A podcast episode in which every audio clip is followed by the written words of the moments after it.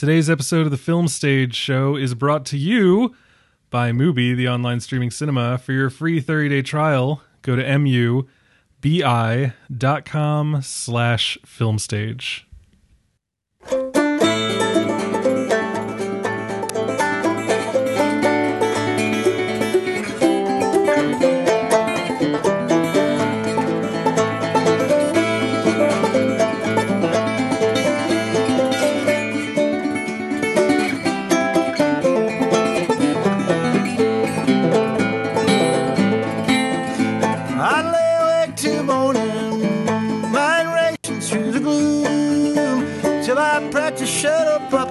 On my side of the room. Back, ladies and gentlemen, to a brand new episode of the Film Stage Show, the movie review podcast for thefilmstage.com.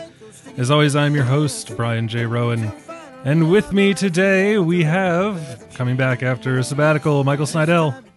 Hello. I have a taste for moonshine now. Yeah, as well you should. As well everyone should when a banjo starts playing. We also have Bill Graham. I'm slapping my knee. And a special guest today we have with us to talk about Leave No Trace, Jared Mobarak. Hello. Hello, how are you doing today? Glad to be here. Very good. I'm waiting for the person who's like, God, I've been dreading this. I feel like someone must have felt that at one point when they're like, oh God, I'm going to be on that fucking show. But to present, no one has responded that way. So that's good news. Anyway, as I said, we are here today to talk about Leave No Trace, the newest film from writer director Deborah Granik, who previously had done Winter's Bone. And this movie stars Thomasin McKenzie and Ben Foster. Is can I say favorite of the show Ben Foster? We're all like super hot on Ben Foster, right? Even when he's a hot fucking mess in Warcraft, yes. I mean, he always plays like some level of hot fucking mess, right? This True, is true. true. Okay. A, a different kind of unhinged than usual in this movie. yeah quietly unhinged um so let's uh yeah we'll we'll get into it well first all the normal stuff um yeah before we get into that jared do you have anything that you'd like to plug up front Uh, not really. Uh, I, I don't. guess, thi- I uh, don't the think he's stage- prepared. Film stage is you know my main outlet, so I guess uh, keep keep listening and uh, reading over there. hell yeah that's uh that's our home base and um you know if you want to find uh this show it's the film uh, film stage show on twitter uh the film stage show on facebook email us podcast at thefilmstage.com and uh, of course you can give to our patreon by going to patreon.com slash the film stage show for as little as one dollar an episode. You get access to our super cool slack channel and uh, everything that is ensconced within there. Uh, you'll also have the opportunity to win some super cool raffle stuff. And you get the uh, sense of achievement that comes with knowing that you helped to forge a space for bold new voices and cinematic criticism. Um, it was hard to say that with a straight face. So let's move on. We're also brought to you by Mubi, the online streaming cinema. Mubi has some super cool stuff. Um, one of the things is uh, Ryuichi Sakamoto's Coda, which is uh, opening exclusively at the New York Film Society Lincoln Center. And this is one of their theatrical releases, which is always a treat. Um, so if you are going to be in the area, definitely check that out. I haven't seen that film yet, but that album from last year, that same name, Coda, is uh, pretty fantastic and worth checking out. So I'm, I'm looking forward to checking that out when I, whenever it comes to Chicago. Yeah, Stupid and, New um, York. I know. Speaking of stupid New York, uh, certain things will feature Q and A's with Sakamoto. So suck it, Michael. Only me. All right. Uh, for a full list of screenings across the U.S., however, you can go to coda.movie.com and uh, check that out. Now, also, Bill, we all know how you feel about long movies. Yeah, something I, I, I no. just the other day. Oh no. Norte, The End of History by Lav Yeah.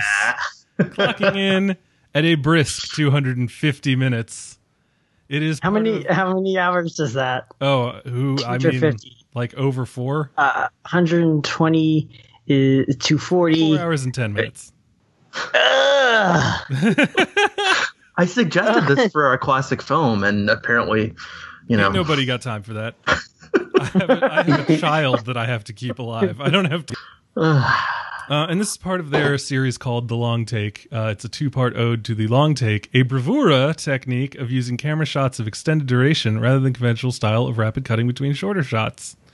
So this is one of those. The other one is Victoria, which is another great film that I keep meaning Oh, to watch. yeah.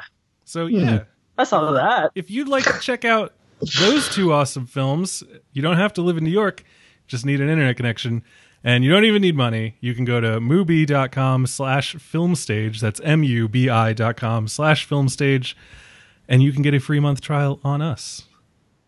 Thank you, Mubi. Yeah.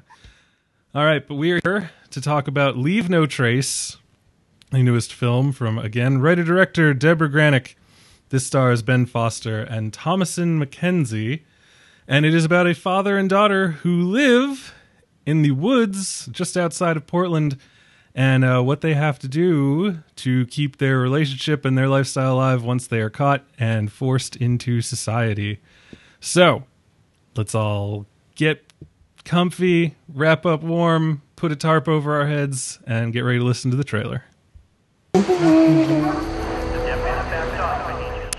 It's not a drill.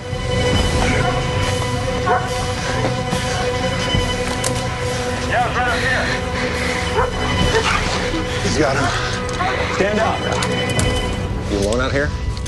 My daughter's with me. Dad, Let's go.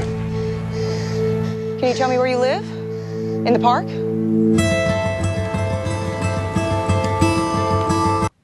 There's 435 questions. Respond true or false to each question. Who taught you how to read? My dad teaches me. You're actually quite a bit ahead of where you need to be. I wake up rested. and All right, that is the trailer for Leave No Trace. It is out in limited release now, so let's talk about it. Jared, one of the reasons you're here is because you gave this film a perfect five out of five on the estimable Letterboxd. I did. Yeah, so we wanted to uh, to drill into that and uh, see what about this movie made you give it the rarefied five out of five stars. So why don't you kick us off with your basic spoiler free thoughts on Um, No Trace? Yeah. Yeah, I, uh, what the fuck, man? I take it no one else did. I don't know. I'd give, I'll just you know spoilers for my thoughts, but I'd give it like a four, yeah. not a five though.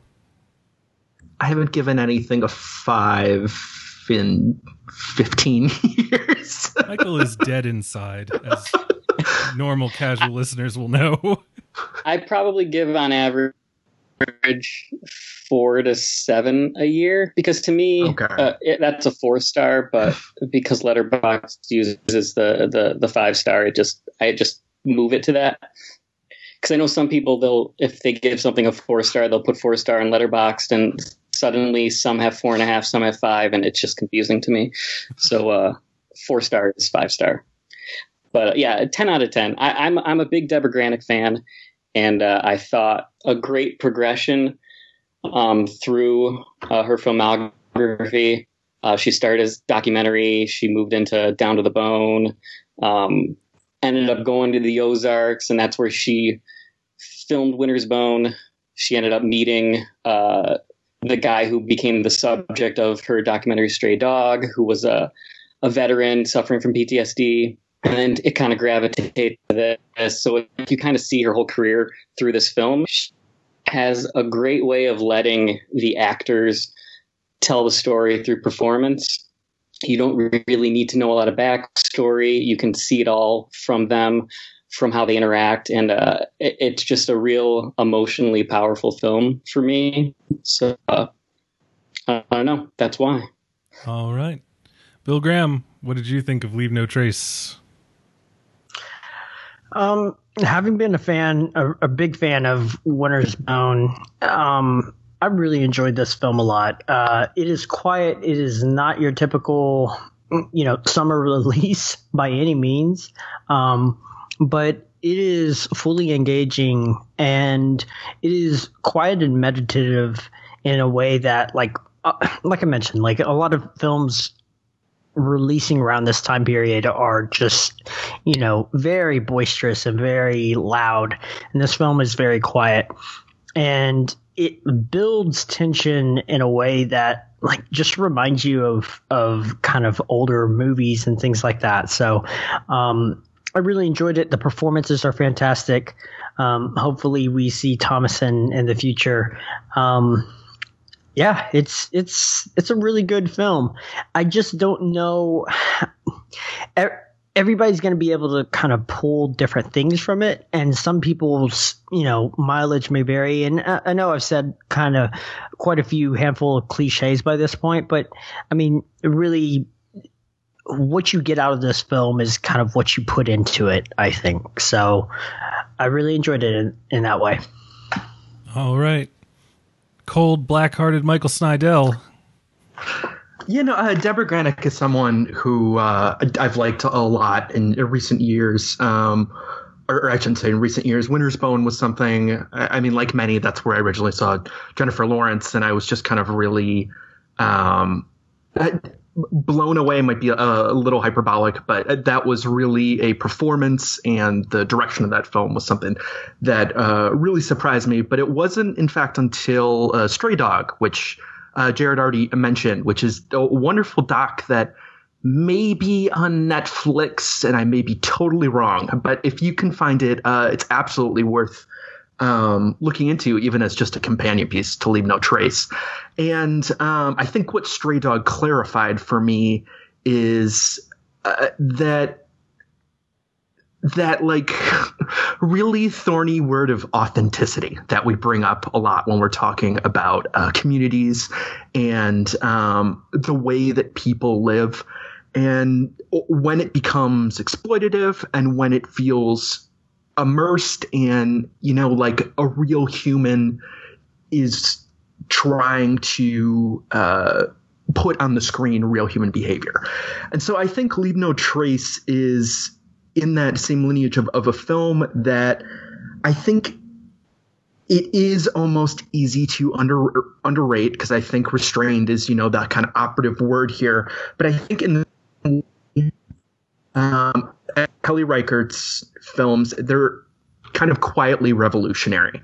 Um, at any given time, like Leave No Trace reminded me of everything from um, uh, from uh, Good Time to the the Endless to um, you know other things that are in this milieu, and I think that's because that this is as much a film about a father and a daughter as the way that um, people deal with the systems and uh, trying to find places in communities. And I think that the way that Granik so empathetically, um, perhaps even too empathetically at, at times, because I think some parts of this movie, while beautiful, uh, the pacing I, I, think could be tightened a little bit, even if it would mean losing some of these wonderful moments. But that type of humanity, as as often as it's a word people use for filmmakers, it's so rare to see it in such a pure form as you do in this movie. So, like Ben Foster and Thomasin are are, are fantastic, and we can talk about them further. But I almost think that Granik's touch here, um, I don't want it to be forgotten, and I think that's part of why this is like this is one of the most emotional experiences I've had watching a movie in a while. Even if I don't think it's a, a perfect film. Um, it's been a while since something hit me so consistently. Yeah, for me, I, I guess I, I, share a lot of uh, the same feelings as you, you guys. Um, starting off with the like most evident reaction I had after this, um, like holy, holy shit, Thomasin is just a phenomenal actress with like a true movie star face not even related to her looks, but just in the way she can deploy like the subtleties of her expression to convey so much emotion and turmoil and thoughtfulness. And I was just like, I wanted to leave this movie and then just immediately go watch another movie with her in it. Um, it's like just, just like incredible, incredible work. Uh, ben Foster, I am a huge. Uh, I don't. I don't think that we have come up with a stupid fan name for him yet, but I'm one of those, whatever they are. And he is doing a foster great, child. yeah, I'm a foster child. Oh my god! Oh my god! That's Thank you, amazing. Michael. so yeah, I'm a Hashtag I'm uncomfortable with this. foster child. This is as bad as nubile. nothing is as bad as Bill not knowing what nubile means. Um, so yeah, so t- I like you know Thomasin, I'm, I'm on board, and you know I'm a foster child. I'm I'm there for Ben Foster. I think he's doing a lot more subdued work here than he's usually asked to do, which is always nice to see. You know, this isn't another World of Warcraft or 310 to Yuma. Um, he's do he's getting the opportunity to flex his like quieter character work in a way that even Hell or High Water was like, yeah, but every once in a while, can you go nuts and shoot someone? um, and and yeah, the movie is just like a really great understated character study with like lush photography, great lingering moments of humanity. I feel like it gets a little draggy. I feel like you know you could have pared it down a little bit, but I I kind of agree with Michael where the shagginess gives you the opportunity to kind of linger in these moments and see some like truly beautiful interactions that you know if the movie were to be as lean and mean as perhaps it should be you wouldn't get so it's a trade-off and i'm happy retrospectively that everything was in there but in the moment i could feel myself going like all right but like we're doing this again like I get it. I understand. But then they they'd have a moment. I'd be like, oh, but it was worth it for that. Okay, you've you've earned my forbearance again, movie. You So, yeah, kind of like got the sense that she didn't want to leave some places. Yeah, I mean, and I can get that when you have like characters this rich and situations this this rich. It's it it can be easy to get lost in them and want to linger in them. So yeah, Yes, four yeah, I- stars. I was gonna say I kind of like the lingering because it it really kind of emphasized uh, the two of them kind kind of approaching a point where they have to looking at life differently for the first time. You kind of see how his impatience of and her impatience of not wanting to go back to the woods kind of it, it was a really nice way to see that just through their silence with each other. Yeah, I mean, watching their kind of quiet harmony break down as she starts to experience more of the world and like see what she's missing and realize that you know she likes it and never be made to like it is it's it's a journey worth going on and um i don't know like i was I sitting think- there in the movie theater just like enraptured most of the times Oh. obviously like i said towards the middle i was like is this how it's going to end? I just, I guess part of me was just so in love with the characters that I was almost like worried about them in a way that made it be like, just, I wish I knew how it ended so I didn't have to spend every moment wondering, is this it? I think it's equally, and I really don't think this is a spoiler at all. Is that it like it doesn't uh, indulge in any drama, like like the things that happen, um, are aren't like uh, you're you're not feeling some scenario being forced at any situation, and it's not only just like that it's organic to the character motivations, but the fact that you're not feeling that hand only makes all, all of those moments um yeah i guess feel more pure. I guess, i'm that's my word of the day. In, in in some sense, you know, I think I think it's interesting because these characters are obviously around each other pretty much twenty four seven. Um, there's rarely a moment when they're out of each other's sight for for very long, and so with that comes a certain familiarity where just when they at, at some point, uh, Tom is a point where that's like you know a, a big major film, and it's like okay, if you're not up, if you're not ready for that to be like the ma- like a major conflict point, get ready because this movie doesn't have much more than that. Really, Yeah, I mean, um, it's, you have to invest in their relationship and wanting what's best for each of them and for each other as like a unit. And, you know, I think that we see a lot of not a lot of movies are willing to just make that the central the central rooting interest. hmm And it's interesting because you know this like michael was kind of hinting at this film does not and uh, you know i don't i think this film the way that we can talk about it is kind of the themes that that happen especially you know early on and things like that but uh, you know this film doesn't really put like an asshole in the way like there's like like people in this film are just genuinely good And so there is no like, oh, there, there's the big bad person. Like, no, none of that shit happens. Like these people just have to work within the confines of a system that is rooted against them and they're constantly trying to push towards you know different boundaries and and see what they can kind of you know get away with and for how long and being on the move because they understand that the system is not there to support them and what they're trying to achieve. Um you know the system is certainly there to help them in many other ways but not in their specific way which is unfortunate you know and, no, please uh, go ahead. Point two, uh, without having like like a villain or anything, I think it it really does a good job of showing PTSD and not as an evil thing. Like it's not like a stop loss where like you know Ben Foster's just going to start going aggro and and like he's dangerous. He's he's only really dangerous to himself in this, and I think that's something that you don't see very often.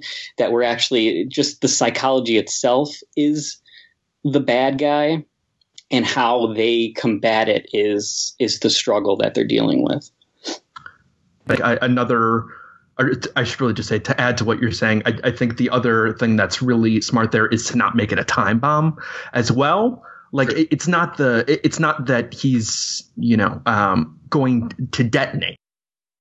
After he's heard this computerized voice, like just rapid fire shooting questions at him, this man slowly like is just like he you know he has to do this little spiel at first where he's if it, abstain from too many questions um, it's not going to count and we're not going to get a the right psychological profile for you and you know uh, we want to help you. And and he like starts going through the questions slowly.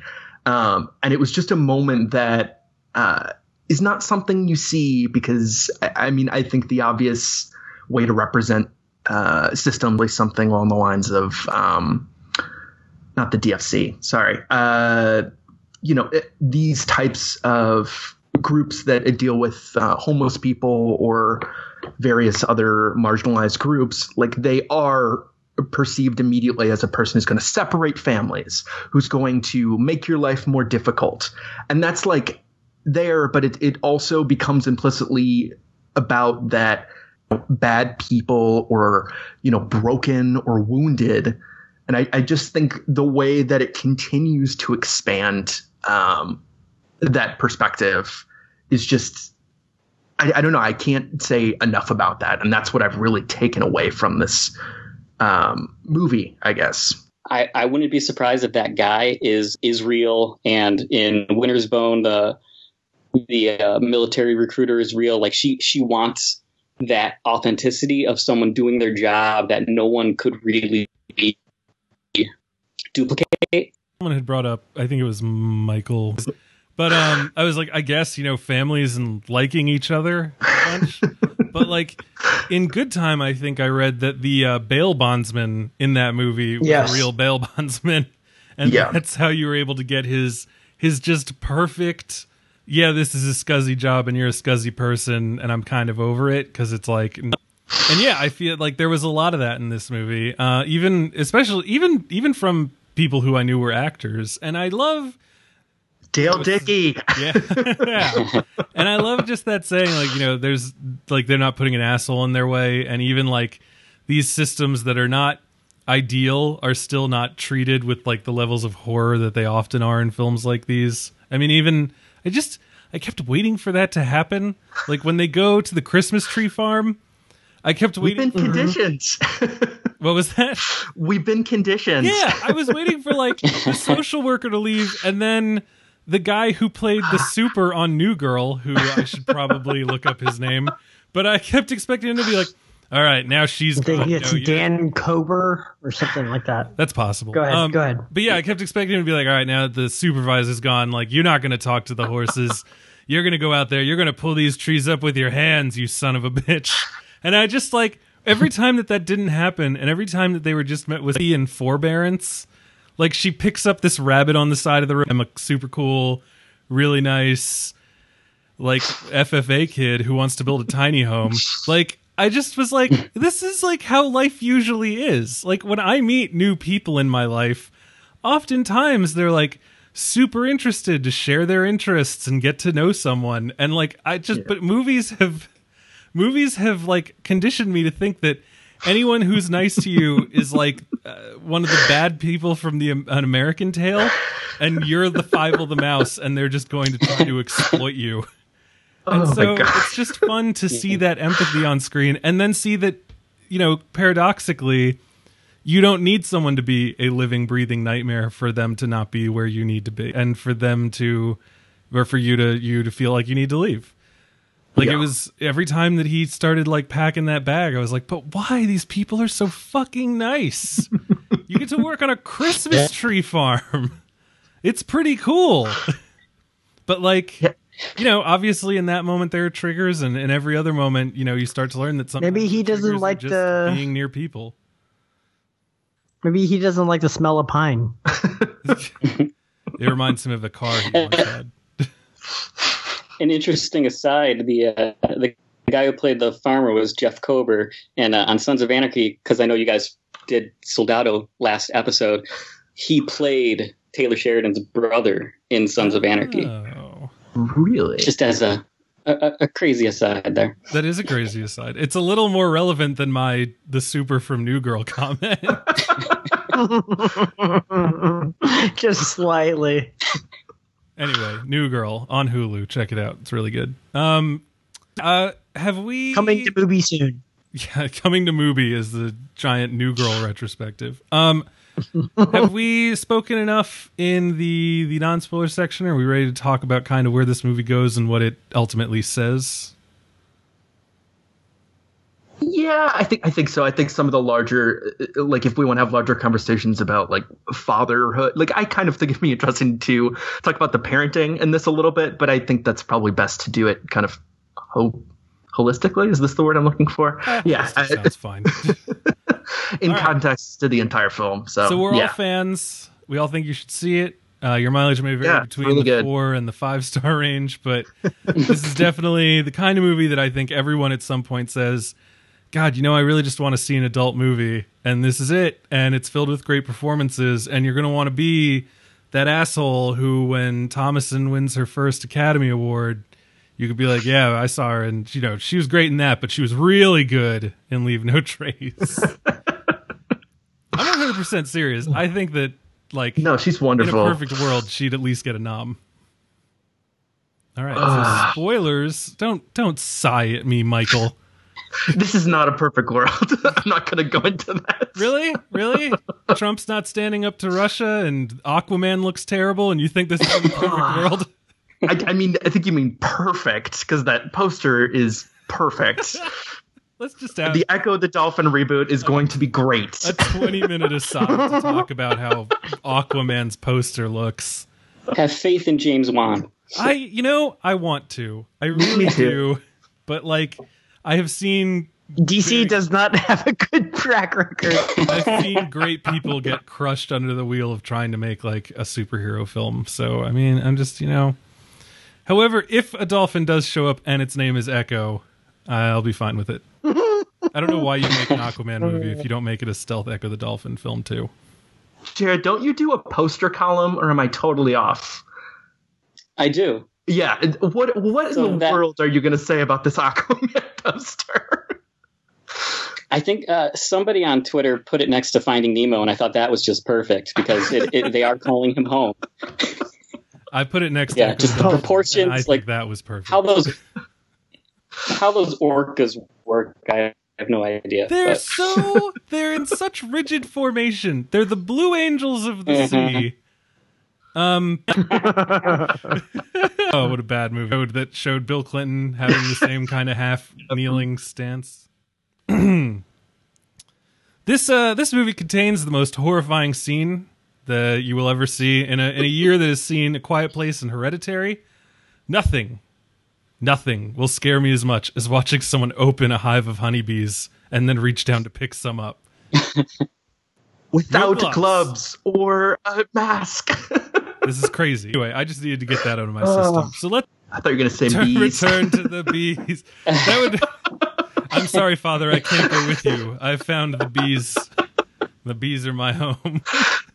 In I'm the queen. in, in in another in another movie, she would have opened up that hive and the lady would have been like running and been like, "No, you don't know those bees. They don't know you." And then it just swarms Again, on I her. was 100 percent sure that's that was going to happen, and it was going to teach her that, like, you know, sometimes only like the person standing next to you is Oh, keeping no, you safe no, from harm. No lessons. But no, the bees are just totally cool with her. No lessons, Brian. She would she would be dead. She would be dead. Isn't that the My Girl ending, or am I, think- am I yeah, he- spoiling I a movie that- from 25 years My girl ago? could be subtitled "The Boy Who Kicked a Hornet's Nest" because I'm pretty sure that's how he dies. Um, Ugh. also, the ending of The Wicker Man. But anyway, Jared, enough of the bees. Sorry, Jared. I uh, I love the ending. I, I love the, that the movie isn't afraid to ask tough questions and, and it it accepts tough answers. Like if it, it just would have been disingenuous if he stayed or if she left, and that that kind of off the grid community was a good kind of midway point between that where she can still interact with him even if she never sees him again. Um, I thought they set that bag of food up uh, subtly enough that you knew where it was going, but you weren't sure if that was actually what was going to happen. Um, I think that it, going back to the the social worker's question, "Are you proud of your daughter?" Like that, she is all that's really kind of keeping him together. So knowing that she's safe um, really kind of allows him to finally let go. And I think that the movie really builds towards the two of them proving to each other that that they can go it alone. They don't have to protect each other because it really is kind of dual codependencies going on here. She's trying to protect him from himself, and he's trying to protect her from from the world. And so uh, we really watch them realize that it, it's finally time to to go. yeah, I mean, yeah. All right. Does anyone have anything to Yeah, I add to think- that, or I- I can we think- end this now? no, I mean, I you know, I was watching this movie and I, I just like there was a part of me that legitimately thought that this might only be the halfway point. Like him packing up again, her packing up too. I was like, I guess they're off again. And like now they're gonna end up in an even cooler place with even more chill people and less responsibility, and he's still not gonna be happy. But she um no that that They're gonna end up at Yeah, oh, Burning God. Man. It's Oh, the Pacific no. Northwest, so it would probably be like Blunderbuss or something. What is it? Bumbershoot? I don't know. I it don't doesn't know. matter. The- Um. So yeah, when she when she puts the matches over his his neck, and just just that just that scene in the trailer when he says we and she finally like makes the delineation like you. She just says you to him, and it's just like yeah, what we've been doing is watching this girl grow up and self actualize and like continue to love her father so much, but like realize that there's only so far you can go with your parent before you have to like make a choice for yourself. And when she mm-hmm. says, I'm not broken in the way that you are, it's just like, it's heart wrenching because I think that he's been waiting for her to realize that for her entire life. Because I mean, he he's never been like trying to keep her down or or stop her from really like feeling and experiencing and thinking things for herself. And so I'm I just I just like in that moment when when you know she's saying goodbye to him and he's like breaking down.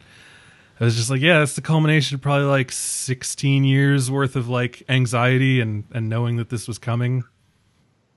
That's mm-hmm. that's rough. Yeah. It was just it was like a heartbreaking scene and like the perfect perfect little end, like the perfect way to to make this happen. You know, again, not like a screaming match and you know, I hate you, Dad, and he's like, you know, this place will chew you up and eat you alive. You know, it's just like no, it's mutual understanding and love and respect, but the knowledge that you can't continue to exist together, which should not be as radical as it feels, and yet here we are. Mm-hmm. Mm-hmm. I, I think too. Uh, speaking formally of the shot after that, uh, Michael McDonough's uh, choice to do kind of a, a slow, kind of tra- not tracking drone. Sorry, a uh, I'm not remembering Still words today. Still, Uh, yeah, no, it's not a s- still. Um, but the drone uh, sh- uh, sequence as he's just walking on the road and then uh, goes uh, off the side and into the you know brush.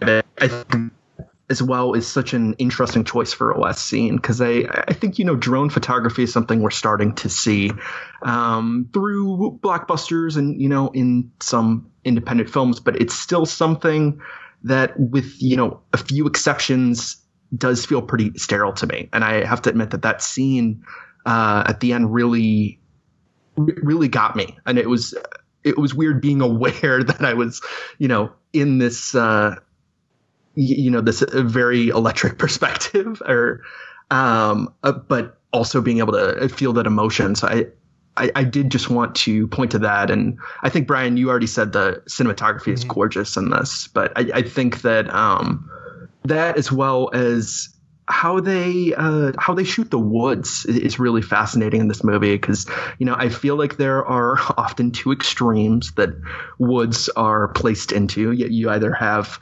it uh, be uh, project a, a form of like eerie stillness or this ominousness, and I kind of like how this movie just as much of uh, as any other part of it, the photography also has this neutrality to it.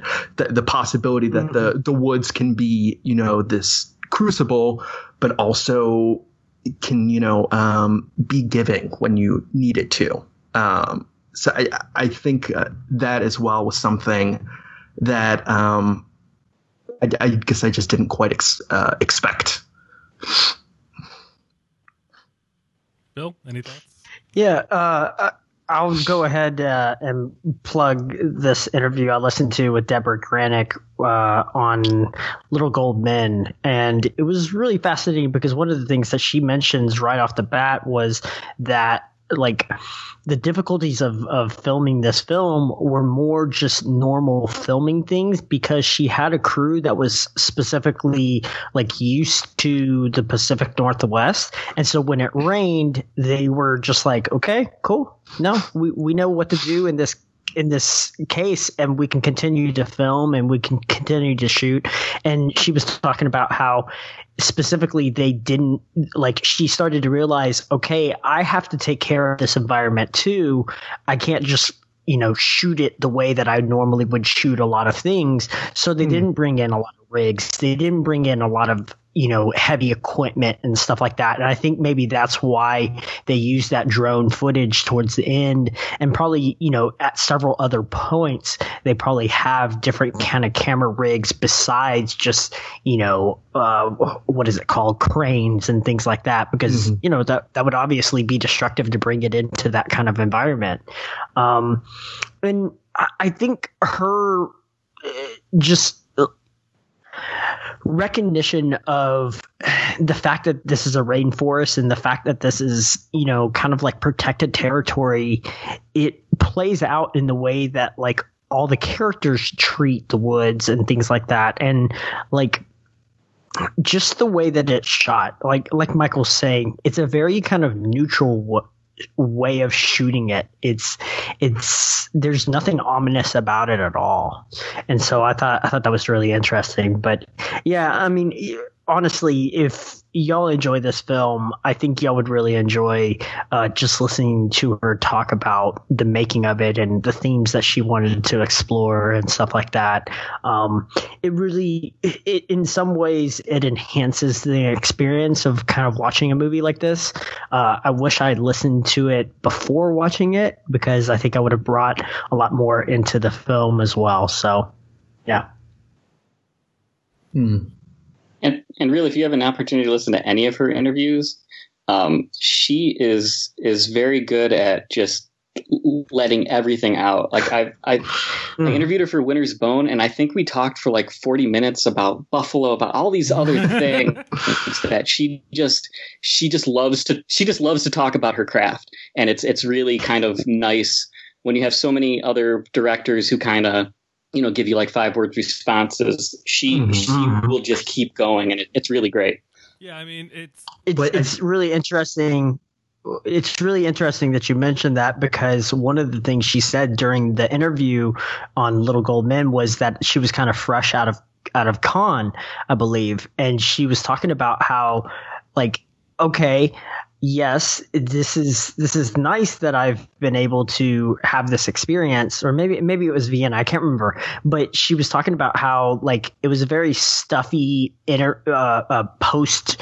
movie q&a and that it was only like 30 minutes or something like that and very few audience questions. And she was like i can't wait to kind of get out into the audience and go through q&a's and go through that experience to really get the feedback of like audience members and how people feel. She was and she even pointed she was like you know i've done some press interviews but like that's not that's not what I'm really like looking to experience. And I was like, what the hell? This person wants to do Q and A's. well, you can feel that just in the writing and the directing, like that that that intimacy and that love of and curiosity for people.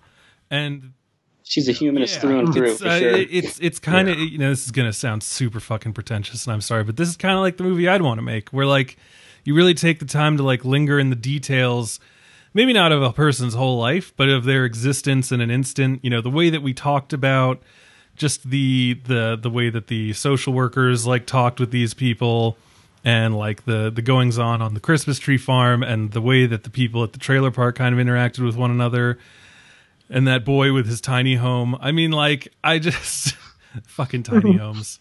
It just makes everything about everyone in this movie makes so much sense and feels so true. And that's what comes of being a person who is interested in people and like their lived experience and the things going on in their lives. And so like like I said, you know, we've we've gone through a summer of a lot of bombast and a lot of madness and you know that it applies to movies as well as everything else. And so this was truly a nice respite from from all of that and and just a, a good way to like reintroduce yourself to the concept of like human empathy and caring. Yeah, absolutely. I, I think like I think the other thing that's fascinating in terms of, uh, I, I guess in terms of the narrative of this film is that uh, it, it took her. I, I, believe it was five years to find funding for this film. So uh, inevitably, she's also been um, grouped together with Lynne Ramsay, who also took five years to get the funding to make uh, "You Were Never Really Here." So it it is it is an unfortunate and also potentially a little bit disingenuous to try to link some of the th- thematic material to the production struggles, but there is nonetheless um, a certain like uh, stronger pang of um, of desire for like wanting her to make m- more films and, and, to be reminded that these kinds of films as you're saying Brian like the the dreaded adult mm-hmm. drama that you know is not insanely violent or you know is uh, something you'd be worried you know a 8-year-old would walk in on or something. It, like it's rated it's, PG is it is I, I did I saw that yeah. on Movie Pass and I didn't know if that was correct, so I did so. not say that. Yeah, no, I mean, that's true. You know, as yeah, I, as the that's father incredible. daughter, um, I would totally show her this movie and just be like, "Hey, check this out." Um, and it's yeah, I mean, you know, there's no cursing, there's no. It's it's funny though because just like the reality of everything, I just sort of assumed that it was like R, just because like you just, I did too. You're sitting there yeah. and you're like, all right, so they've been chased down by the cops, and now the people in this, uh, I almost said orphan asylum, which cannot be the proper term. Because you're a foster yeah, child. yeah, you, they're, uh, you know, they're like, they're all sure foster children. we're all foster we, we, children. Yeah, we're, we're foster oh, children no. over here. It's the foster children podcast. Uh, that's going to get us into a lot of trouble. People are going to start thinking that Oh, we're making boy. fun of kids who have foster families. Anyway, what I was going to say is like just the way that they say like so you know your dad and you share a tent like you know does that ever get weird like has anyone ever touched you in a way that you don't want and I was just like Yeah. yeah there's your R rating because the MPAA is going to be like all over this and you know Mm-hmm. what is it people are in an uproar as they as happens like every 3 years or so they're in an uproar because 8th grade, grade. is rated R for like Yeah. 5 instances of like the word Fuck. Which Yeah. we topped in like the first blowjob. three minutes of this episode. So coming for you, MPAA. Um, yeah, it just feels like anything that feels adult, they're gonna slap some shit on, even if it is reflective of, you know, in the case of, in the case of uh, eighth grade, like the lived experience of millions of children, and in this movie, you know, reflective of the lived experience, maybe thousands of children. You know, I do have to say though, a part of me kind of wanted this is this says a lot about my personality that I wanted someone on here to be deeply offended by this movie. You know, like Brian, I, I know you and I had very strong reactions to Tully earlier this year, as your as your wife did on the episode, and I'm I am wondering whether anyone will see Leave No Trace, um, and you know, not necessarily be reminded of their childhood, but you know, see it as some form of abuse and neglect. And I think it's far more, you know, uh, complex and intimate and intuitive about Absolutely. parenting than I, most um, movies specifically about I mean- parenting. But I am wondering if there's anyone who will see this and feel, you know, uh, offended that this father isn't. My wife and I famously refused to see Captain Fantastic unt- unless someone told us that at the end of the movie that he was like thrown in jail. Um, because he is like, we're living off the grid to be more authentic, and you kids are going to be realer than other kids, and all this other bullshit. And um, and you know, without getting into the specifics that I'm sure she doesn't want me to share, my wife had a father who wanted to live off the grid, and she was forced to do that for a while. Um, this movie though doesn't it doesn't romanticize it and he doesn't romanticize it and mm-hmm. she doesn't romanticize it. She's not like i love nature. She's like i love my father and i want to be near him and i don't want people to like break us apart. It's this it's a very different situation because this movie just in like showing what their day to day is like doesn't pull punches. It doesn't make it seem like it and he's not trying to instill in her a kind of thorough ideal of like this is like real living. And those kids with their their touch pads and their eye clocks you know they're not living a true authentic real life. Like we're living the real life. He's just like you know uh, you know they're not going to live us live the way that we want to live. And she's like but i think i might want to live the way they want to live. And he's like well that's you know that's possible. That's cool. Okay yeah but we have to go. And like you can feel that he knows that he's not 100% looking out for her best interests but like he can't abandon her to this system. As benign as it may be it's still not what is best for her. You know i think that we could say that. And like she finds what's best for herself. And then Sure. he has given her all of the intellectual and emotional tools that she needs to be able to see that and then act on it. And so i feel i feel I like think- this movie defends itself from that accusation if a person is willing to look for it. Jared what were you going to say mm-hmm. I was gonna say, I think it is it, it presented as a necessity because uh, she doesn't remember her mother, so you have to assume the mother died when she was very young. So it was either do the only thing he knows how to do, or put her through the system and and be put away from her. So I think it's it's less a choice than than an imperative, and so this is the only world she knows. So that's there is no point of romanticizing it because she has no alternative. There is no other family to go to. Um, this is just how you Mhm. live. Yeah, I don't know. Like I still like I I was I was halfway like I don't know if I want to watch this movie because of the concept of it being like Captain Fantastic, but which I still haven't seen because I've heard nothing to convince me that it's not going to be exactly what I feared. But this movie, like I said, I like in in the way it couches it in his PTSD, in the way it shows like other marginalized veterans living a similar life, but you know, without the support system of a family. I mean, I I feel like this isn't a movie that's saying like maybe if we stepped away from our screens every once in a while and just drank moss water, we'd all feel better. Like this movie very clearly grapples with the the reality of why he is doing this. He doesn't have any illusions about why he's doing it, and you know everyone's kind of like on on board to try to like empathetically remove her and hopefully him from having to live that way. You know, there's. Uh, I, I read the book and then I watched the movie of Wild, and that book and movie kind of revolve around her shoes in a lot of ways because she's learning and this film does better a better job in like 5 minute sequence of like showing like hey if you have waterproof boots you're kind of fucking unstoppable. And if they aren't waterproof, uh, and it gets cold and rainy outside, y- you better have some plastic bags because that shit is gonna get As nasty. Yeah, that that whole sequence, that whole sequence in the woods when they're like completely and utterly fucking lost is really gut wrenching to watch her go through that and just basically be like, Dad, like. I'm cold and wet, and we don't know where the fuck we're going. And she's like, not a girl who what is complains going like on my right feet are now? tired. So when she finally starts Mhm. saying like No. No. I'm tired, I'm just going to sit down. I was like, "No. No, that's not good at all."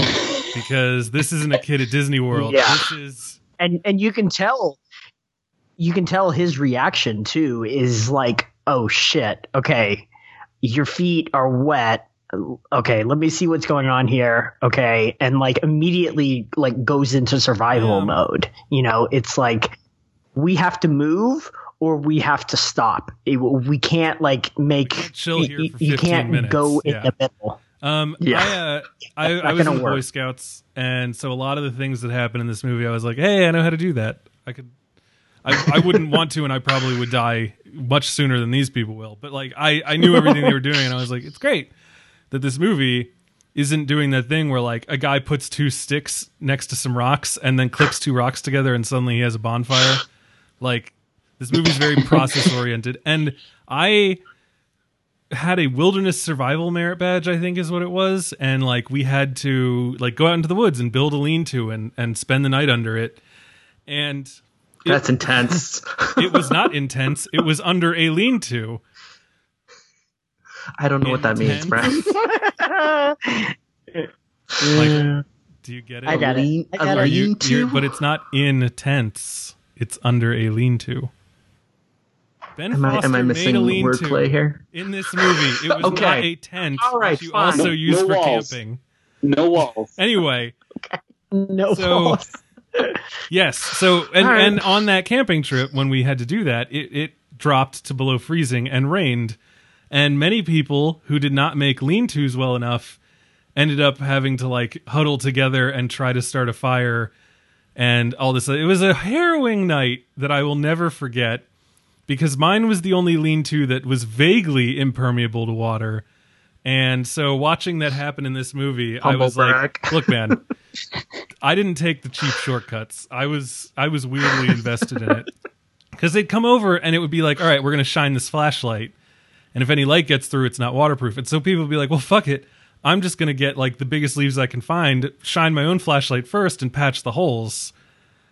Because it wasn't supposed to rain that night, but it did. A lot of people got really cold and really wet, and we ended up like heating up rainwater over like the world's smallest fire and drinking it to keep warm. Anyway, so all of that to say that when he starts making that lean to, I was like, God damn, when you're like making a lean to, that's when you know shit's gone bad. Like that's how bad it's gotten. And he was setting that thing up just so fast. Like just that verisimilitude and you know, coupled with my own knowledge, like that was a harrowing scene. Brian, I look forward to your Naked and Afraid episode. Uh, we were teenagers, so it will be we did do clothed and the afraid soldado, so to get past the censors. I feel like my All right. biggest survival skill takeaway of, oh, from this was like, ooh, therapy dogs look really good. What if I told my landlord I need a therapy dog? Good work, Michael. All right, you can't That's- put me in the that's- woods. I'll die. city boy, you won't make it. Jared, would you live in the woods? Like, could you live in the woods? I I enjoy camping for like a weekend, maybe a week.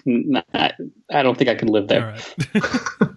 Bill, I don't need electricity, but I need shelter. Bill, I assume you could probably like wrestle a bear, right? Um, as long as I have toilet paper, I'm good. All right. Sure. I'd be like Aziz in uh, Parks and Rec, where he goes Oh, glamping. DJ Roomba into the forest. Uh, any final thoughts or ideas related to this movie that we want to air out before we say goodbye? I'm good. Bees, Good movie. terrifying. Good Let's move. see it. Dale Dickey's great. Put her in a lead role. Yeah, she's Yes. fantastic. All right. So anyway, Put her in the Marvel in movie. Oh, shut up. Yeah, how long do we have to wait for Granik to get her her her? Yeah. What's a Marvel character? Kraven the Hunter. What what the fuck? Ooh, Squirrel- Squirrel Squirrel Girl. Girl. Oh my god. Yeah, Yes. Squirrel Girl. That's already going to TV, Oh, so It doesn't Uh, matter. DC's doing like 27 versions of the Joker, so with Joaquin Phoenix as the Joker because no, we're not talking about comic books. God damn it, we almost talk made about it. a Birds of Prey. what is it? I don't know. No, no, no. If we're talking about that old WB show, no. WB show? No, it's the thing with the people and they're it's like it's like Suicide Squad, but it's all women or something. I don't know. Tweet at us. Tell us what Birds of Prey means. Anyway, that's it for today. No, I, I found it. It is a WB show. But it's it's a movie. It doesn't matter. We're not talking about this. Moving This on. is over. 2002 to Let's Leave no 2003. trace. Deborah Granik, Thomasin McKenzie for Best Actress, Ben Foster, Best Supporting Actor. He'd probably be a lead, right? Okay. Yep. Best Lead Actor, Best Lead hmm. Actress. Let's just have them win stages. That matters more than the Oscars what, would, anyway. what would this even qualify for in the stages? I don't know. It's our fucking award Yeah, we'll make a brand new thing. Make some Best Ben Foster and Thomasin McKenzie two-hander. Um, so that's it for today. Thank you for enduring this weird wrap up of ours. Uh, again, as always, find us on the uh, the the the Twitter. Michael, thank you so much for sending the IMDb link to Birds of Prey. Really needed Jesus it. Christ. I, I thought that might be what that was. Uh, I know you get guys the hell out missed of me. terrible. I hate everything. Uh, yeah, find us on Twitter at Film Stage Show, Facebook The Film Stage Show. Go to patreon.com slash The Film Stage Show and give us your money. In addition, uh, Mubi, like we said, currently doing the long take, and you can watch four hours and ten minutes of Lav Diaz. You can watch Vic- Low cinema. Yeah. Uh, Norte, the end of history. Uh, you also got Victoria from Germany, and um, yeah, that's uh, the, those are the big ones that are on the new pl- or that are on the new platform that are new on the platform. And don't forget to go see Coda. Go to coda.movie.com to see where it is playing and when it is playing and when it is playing by you. So that's that. Gentlemen, let's tell the fine people at home where we can be found between now and the next time we talk. Uh, I believe that next week we're going to try to talk about Sorry to Bother You. Is that correct? Yeah? Sound Yep. good? Cool. wait, what's Sorry what's the name of the movie? Great movie. No, but you're. You, what are you bothering me about? oh, Jesus. Okay. There's plenty of hitmen in Chicago, right? Like, I could probably find a guy. It's so hot Michael's here. I'll die from podcast heat. When did, like when did you when he did you turn into Dave Chen? Oh, I was gonna say. Oh, I was gonna say. Griffin Newman from Blank Check. Oh, I, I'll take Griffin. D- Dave Chen. We had to have a conversation about my behavior. All right. Well, this is us insulting other podcasters who we might one day want to work with in some way. So that's how you know we've reached the end. Let's tell everyone at home where we could be found between now and the next time. Jared. Uh, on Twitter, I guess. Uh, Jared Mo- at Jared Mobarak. All right. And of course, you and uh, everyone else here writes for the filmstage.com. Uh, Bill Graham. Uh, you can find me on Twitter at CableBFG, and you can find me looking at prices of waterproof boots and probably being Prime Day, outraged at the cost. It is Prime Day. I wonder if I can get some real cheap. If not, you just get some with Gore-Tex, and then you get some of that brush-on waterproofing stuff. Anyway, Boycott All I Prime Day. need Boycott to know is I need I need like a little a little package full uh or waterproof package to put my uh my toilet paper in. That's all that's what I matters to need. naked and afraid. Too much toilet paper toilet talk. paper. Uh, Michael Snydel.